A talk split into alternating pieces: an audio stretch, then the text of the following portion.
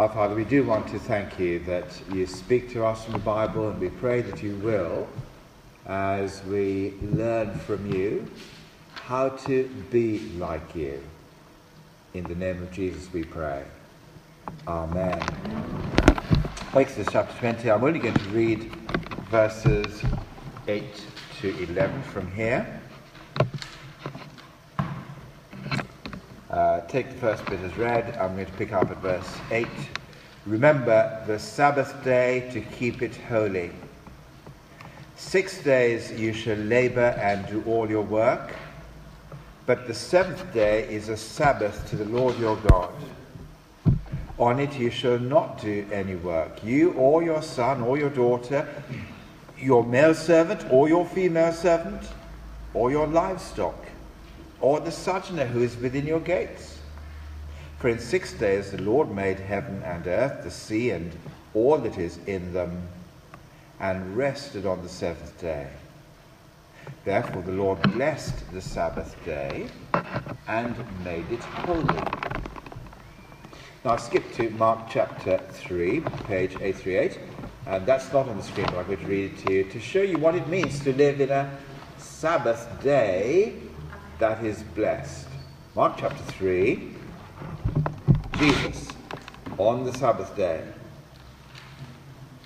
Mark chapter 3, verse 1, reading through to verse 6. Again, Jesus entered the synagogue, and a man was there with a withered hand.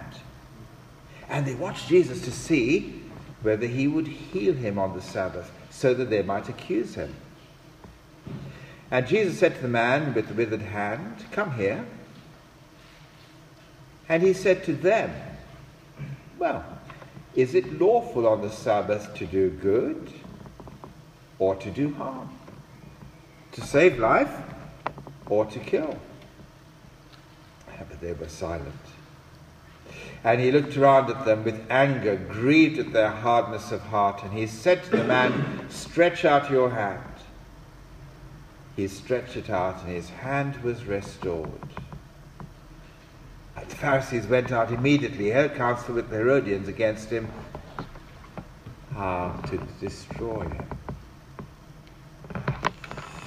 We're going to look at those two parts of the Bible and study uh, about a special God has given us. But first, we're going to stop for a minute and the children believe for their particular time with Hannah. Well, let's start and uh, look at uh, Exodus chapter 20. And my friends, I wanted to come on a journey with me this evening because I'm going to show you how to enjoy the goodness of God in the middle of 21st century hustle, bustle, stressful, crowd filled, but often lonely London. And we're going to listen to God tell us how to do that from a part of the Bible that was written nearly 3,000 years ago. And people say, well, actually, I don't want to listen to God because life is in London too busy to listen to God. But I want to say there are three great reasons to listen to God because of what God Himself is like. Look at those first three verses in Exodus chapter 20, and you will see the first thing you find about this God is that he is good, because for three reasons he is personal. You see that in verse 2. It starts by saying, I am the Lord your God. This is not an impersonal God. Last week we saw this is the whole point of God giving us his name, I am. And God gives his name the same reason we give our names in order to bring people into relationship. Today I visited Matilda and I asked her what her name was. Why? Because we wanted to be friends. You do this when you want to become friends with someone, you show them your name. And so, what we're looking at here when we come to the Ten Commandments is not a list of rules, but a God who says, I want to give you relationship. I want to give you myself. And I want to give you myself so much that I will end up making you just like me. That's why we have the Sabbath rest. I did this, says God. Now I want you to be like me. That's the reason why God speaks. First, because he is very personal. Second, because he is loving. It says this, if you look at verse 1, he brought you out of the land of Egypt, out of the house of slavery. That's the whole point of the story, that God has loved them so much that he has brought them out of a terrible life to give them a whole new life. And the way that new life is pictured here in Exodus chapter 20 is like God marrying his people. And he brings them to this mountain. It's like a marriage ceremony. God says, I love you. I brought you out of the land of Egypt, and you mustn't love anybody else. Don't have any substitute. And if you do, I will be jealous. Now, those are words taken really out of what we might say to each other at a wedding, which is the highest form of human love and commitment. And God says, This is how it will be with you and with me, my special people. But we might be very surprised if you read the story so far that God would love them like this. Because they're not worth loving. I don't know if you have lived in England very long, you might have picked up we have a part of our sense of humour is we are uh, able to tell mother-in-law jokes. Uh, mother-in-laws, uh, generally, parents think their children are so good that anybody who marries them is not good enough. And so the mother-in-law joke starts because the mother doesn't think that there's anyone good enough to marry her son, and if someone does marry her son, well, there'll be trouble from then on because she's not looking after her son the way that the mother would. So you have the mother-in-law jokes, one after the other. Now, I'm not going to give you any tonight. I could. Ask me later. but the mother would look at the daughter and say to her son, I, I don't know what you see in her. And you could say that to God. I don't know what you see with these people. Look, you brought them already out of the land of Egypt and they've been grumbling, they've been complaining. What do you see in them? But God loves them. He sets his heart to have a passionate uh, uh, concern for them. And so, therefore, uh, He is the Lord their God who brought them out of the land of slavery and loves them. but also remember that at the end of the day, God is God. If you look at verse 1, it tells us that, and God spoke all these words, but these words are His words. I don't think you can change these words. And he has all the authority to make these words happen. And we will find that our consequences if we go against God's words. You see that in verse 5, don't you? When you have other gods in his place, I will visit the sins to the third and fourth generation. But when God speaks, it is worth listening. And bear that in mind that God is personal, loving, and a God that you must listen to when you hear him talk about this important subject of work, which is what we're looking at today. Now, work, God made it to be a great blessing for us, but it is a cursed blessing. In other words, it is a blessing that doesn't uh, uh, work uh, as uh, it was made to work. And work can go wrong in two ways. One way work can go wrong is that we do too little of it and we become lazy. Another way work can go wrong is we do too much of it and we become workaholics. And to put that right, God says two things to us in the fourth commandment. First, he says, we shall work for six days. But he also says that we shall rest on the Sabbath. So let's look at those two things that God says in turn. First, God made us to work six days. You see that actually, verse 9 six days you shall labor and do all your work. Verse 9. And we see what that means. Because when the Bible talks about work, it doesn't mean paid work. It means work in the way that your father works, whether you get paid for it or not. And so there's this very strange story said in Matthew uh, chapter 20 for people uh, who might just think, well, uh, I don't want to be uh, lazy, I want to work. There's this story in, uh, I'm sorry, uh, it's coming up later. Um, oh yes, I was going to tell you about uh, work and how, yes, there's two problems. We can get work wrong, either because we are lazy or because we are workaholics. And actually, there's a story of a husband and a wife there. The husband is saying, uh, I'm bored. There's nothing on telly. And there's his wife working very hard. Uh, that's not too far from where I live. We have a wonderful couple where I live where uh, he plays on his computer all day long and she, his partner, goes out to work and then she comes home and she has the gardening to do. She does all the washing and and it's all or nothing.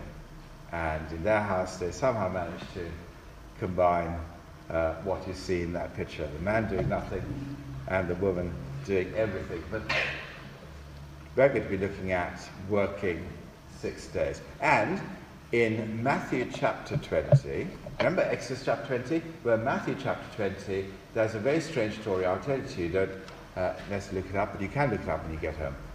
And it's a story about an employer who goes out to people and he employs them right through the day. He goes out and gets some people. What's the matter, Ruth? Do you want to go sit over there, Dad? Um, and uh, the, the, the, setup is that uh, he goes and employs some people in the morning, some people in the afternoon, some people in the evening. And then at the end of the day, he gives them all the same amount of money. And they say, why? We did more work. But Jesus says, or God's story is about God, uh, God will be generous however much you do. That's the main point of the story. But it is a story that doesn't just tell us God is generous, it shows us God is fair because if you think about it, the people who went in the morning and got the job, well, they had to work in the heat of the day, but they had the security of knowing that they would work. Whereas the people who are left out on the streets all day long had to live with the anxiety of doing nothing. And so, what God is saying to us in that parable, too, I think, is that, well, He takes that into account. He gives people their reward, whether they work or whether they don't. It's not about working for money. God looks after with great generosity. And if we don't work like the people at the start of the day, life goes downhill. And often, one of the consequences of that is deep depression. If we aren't working, we live pointless lives. And it is important, therefore, that we take what God says and says, work six days. Now, it may be that you cannot work six days for money, especially if you are an immigrant, and the government has said you must not work. Or maybe if you're retired and you don't need to work. But God says you must work six days in the sense of give yourself, create for yourself six working days a week. Do it in different ways. You can do it serving people. There's endless opportunity for us to do that without getting paid for it. Or, even if it's uh, a simple little job like going out and filling up a bag with litter every day, you can take, make it your personal project to make your streets in your area spotless or your parks spotless you might help a neighbor with a garden. do anything and occupy yourself for six days. Because God says, six days shall you work. So if you're Iranian, you might just want to say, okay, this week I will work six days. And on Tuesday we'll work out the details of how we might do that. But if you're a Brit and you have a job, it is interesting, isn't it? The Bible says work six days. Now, actually, our standard of living is based on a five day week. We have this 5 2 ratio, and the difficulty with that is we think, okay, I'm working five days, so now I've got two days, I've got the weekend. That weekend is going to be spent on myself. I've been giving five days to other people, but these two days, I'm going to live for myself. Can become quite selfish in that. And we invent phrases like, this is me time. Now, I want to suggest that actually, if we don't set out to work six days and think of serving six days, we are going to end up either lazy or we are going to end up selfish. And the Bible wants to deliver us from laziness and selfishness and says, no, work six days. Be a servant. But the Bible also says, sorry, yes, there's the, the, the selfish person in the middle when he gets the weekend. But the Bible also says, treat one day a week as holy. And I'm going to explain that very simply as use one day a week for the Lord. We'll call it the Lord's Day.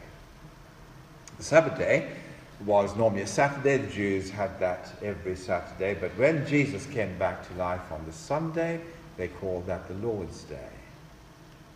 And so, therefore, uh, often people would regard Sunday as a Lord's Day. But I'll say something about that later because some of us have to work on Sundays. Charles already has been working today and he's just got in from work. So, we need to think through uh, how the Bible actually fits life today when you have to do that and live that way.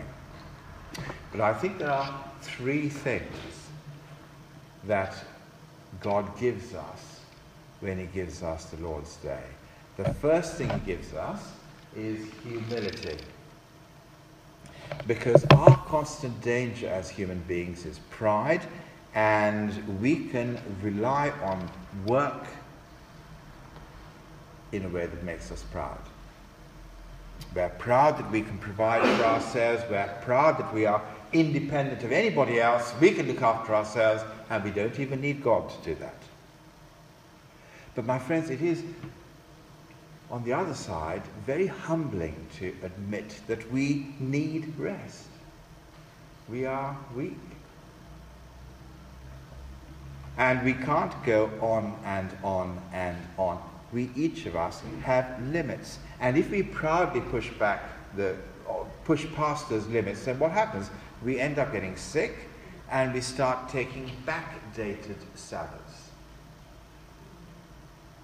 So your time in hospital is just basically the Sabbaths that you didn't rest when you had the chance. So the Sabbath is an opportunity for humility to admit our weakness. We're weak, our families are weak, our staff are weak, even our livestock needs rest. And we need to be humble and recognize that. Otherwise, we will break. The second thing that the Sabbath gives us is trust. And what we do is we remind ourselves and learn that God will actually look after us. We don't see work as the only way to survive. We see trusting God is the only way to survive.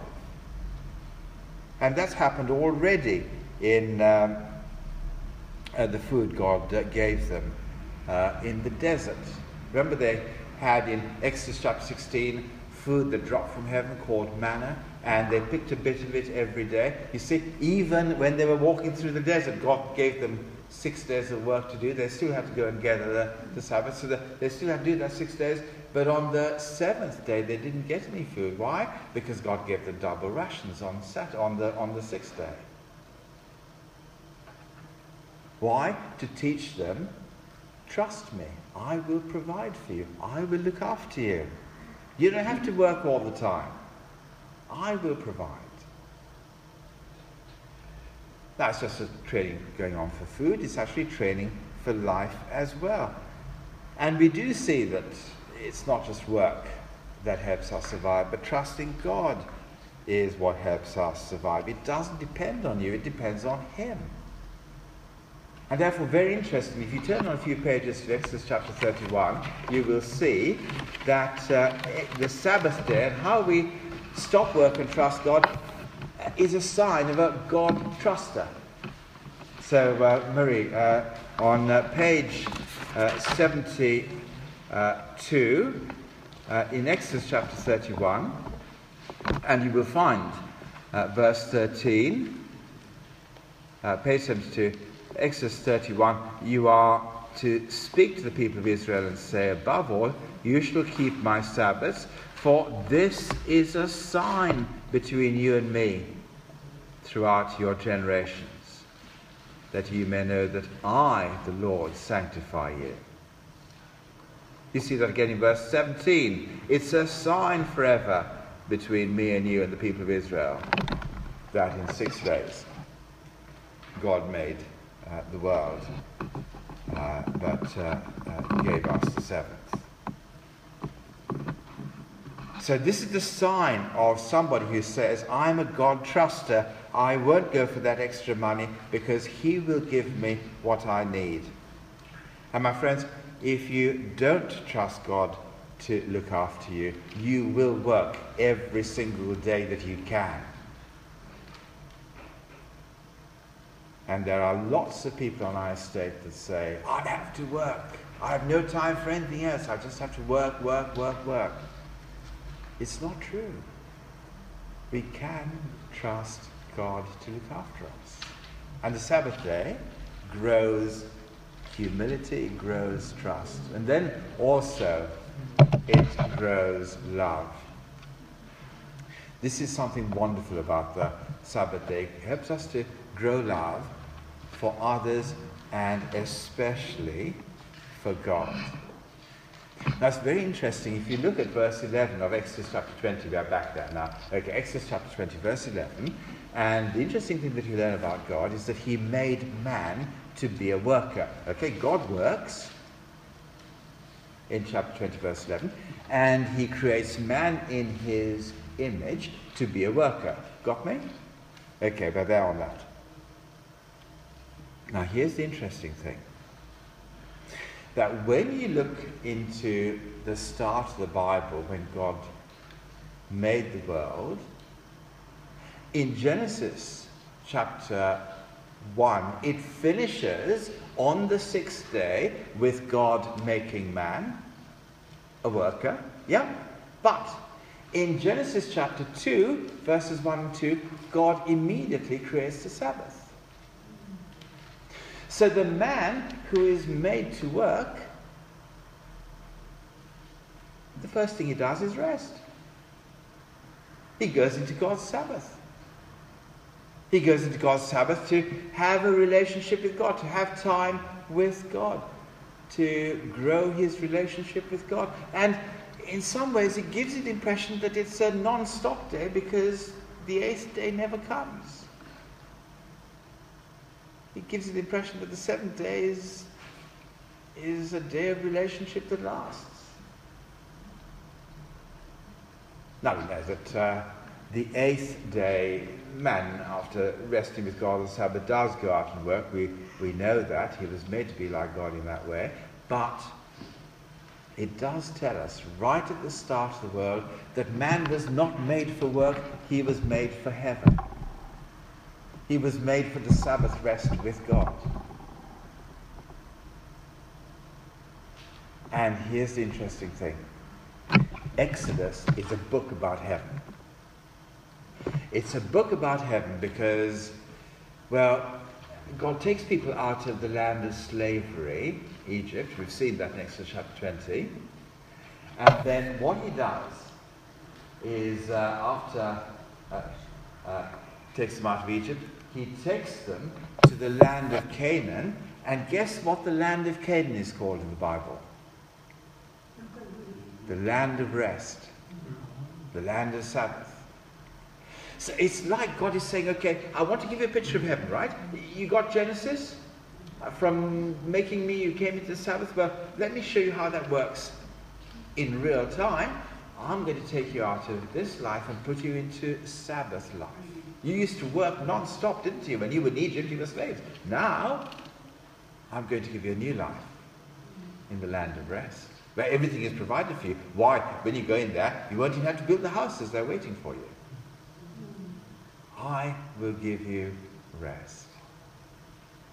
So it's teaching them how to think about heaven. The trouble is that they didn't get that. A lot of them didn't trust God, and so they died in the desert before they got to the promised land of rest.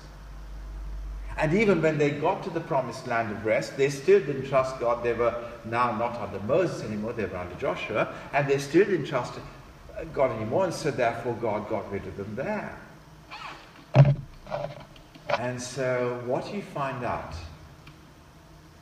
is that the rest of God is not actually going to be in any place in this life. It will only be in the place where Jesus is king in his kingdom. And you see that in Hebrews chapter 4, verses 8 to 10.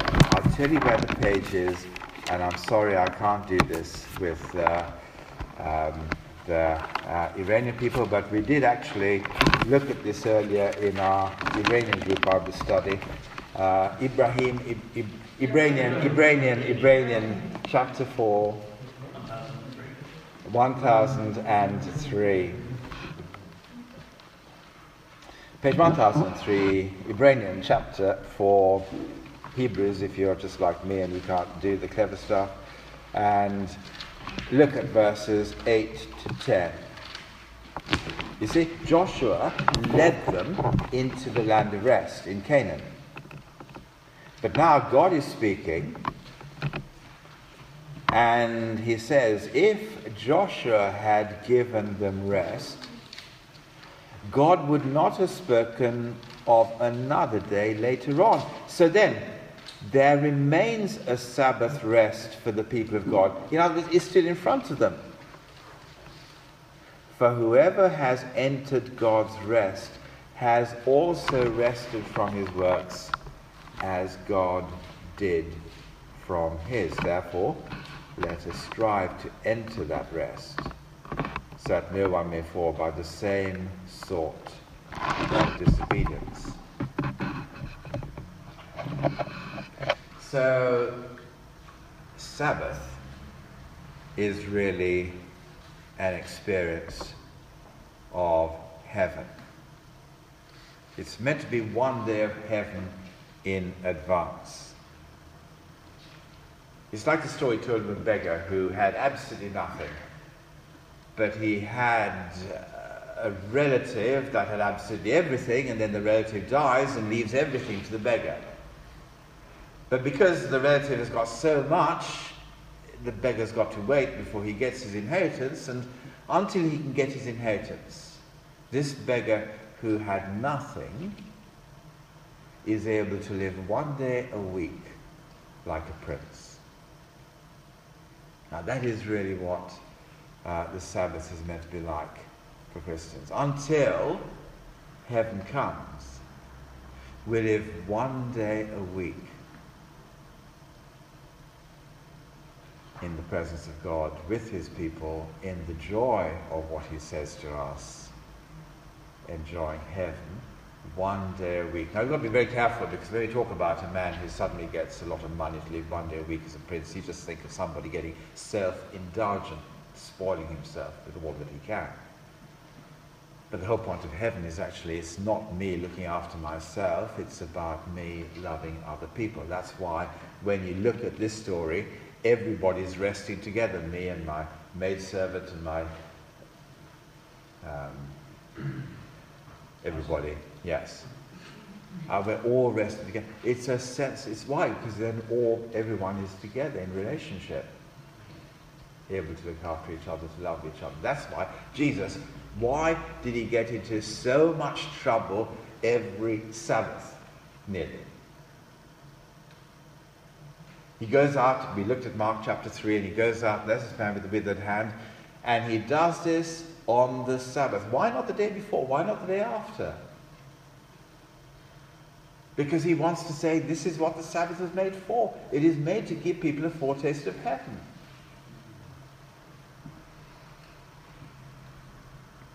And so we are there to, uh, uh, to live uh, in the light of heaven. That's why Sabbath is the Lord's Day. Yes, it was Saturday, now it's Sunday because that's the day Jesus rose from the dead. It's the heaven day for Christians. So, what should we remember as we go home tonight? Well, if you're new to Christianity, let me ask you have you found life to be tiring and pointless? Just one mad dash from Monday to the next Monday and the Monday after that. Now, it is interesting how Jesus, when he invites people to follow him, he uses the language of Sabbath. So in uh, Matthew chapter 11, verse 28, he says, Come, all you who labor and are heavy laden, and I will give you Sabbath. That's the word. In other words, He'll give you that relationship with God that you were made to have. And to help you with the stress and the bustle of life, He gives you a humility that says, I need rest. It's fine. I can rest today. It's all right. I won't be left without. God will look after me. It's fine. Seriously. And rather than get locked up in a world where I love myself, I'm going to spend today learning to love others. Today is my day for heaven. So, my friend, if you have the Lord's Day in your life, you will grow in the Lord Jesus as you come to him and he gives you rest, he will give you humility, he'll give you trust, and he'll give you love in the midst of his people. In the busiest of London, he will look after you. What if you've been to lots of uh, to churches, lots and lots, or maybe you've been to lots and lots of churches? It is easy, isn't it, for us to equate Sabbath with, uh, well, just Sunday there's one person praising God in church on a Sunday, and where we think it's all about a church service.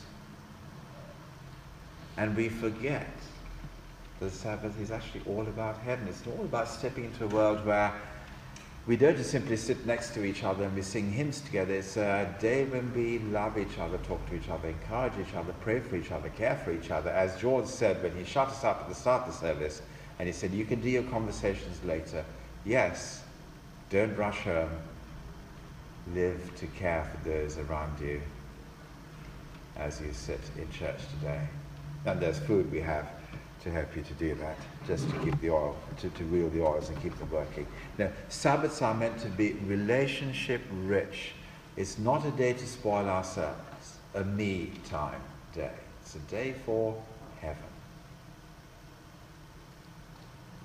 not for church, just by itself. Now, what happens if we're believers? We want to get our thinking right in this.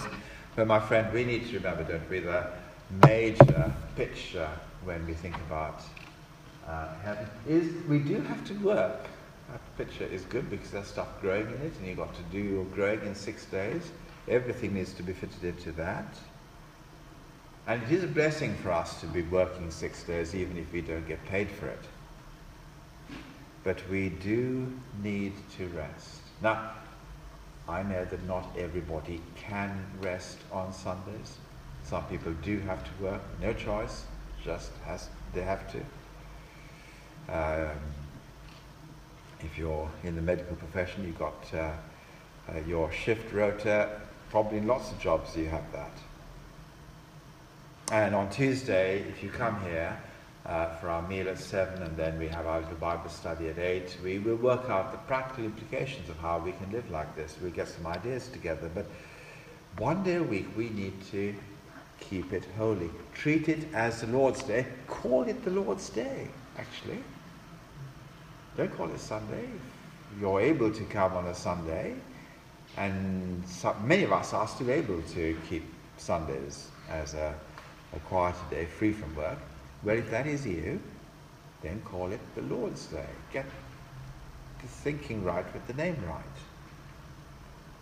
And let's make the most of it, eating together, which is what we do. 12.30 our church starts every Sunday. And then we go out, we visit together. In other words, we take a, an invite to heaven to different people who live on our estate. Not as uh, directly as that, but in our friendship and in the opportunities that we seek to talk about what's in front of people when they die.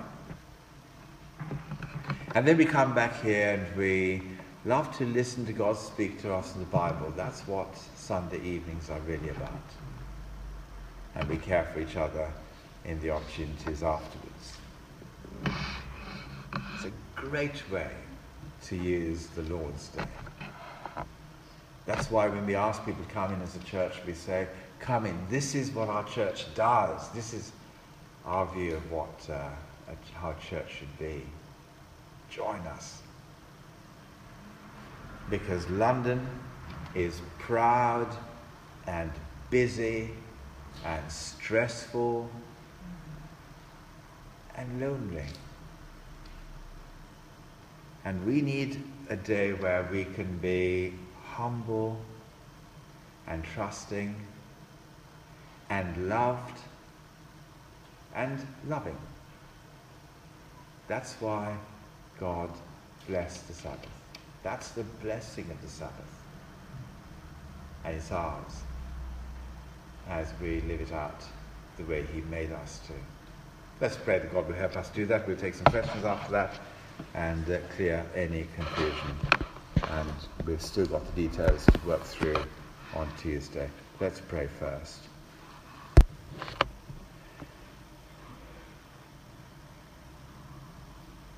Come to me, all who labour and are heavy laden, and I will give you rest, says Jesus. Lord, we pray that you would please help us as a church to enjoy the blessing of the rest that you give us through a right use of one day a week. Help us to grow in our humility, in our trust, in our love. And we pray that you would please enable us not just to come to you for rest, but to bring others in our busy city, on our busy, lonely estate, and to open the, do- the door of rest and relationship. And we pray you will help us in the name of Jesus and for his glory. Amen. Amen.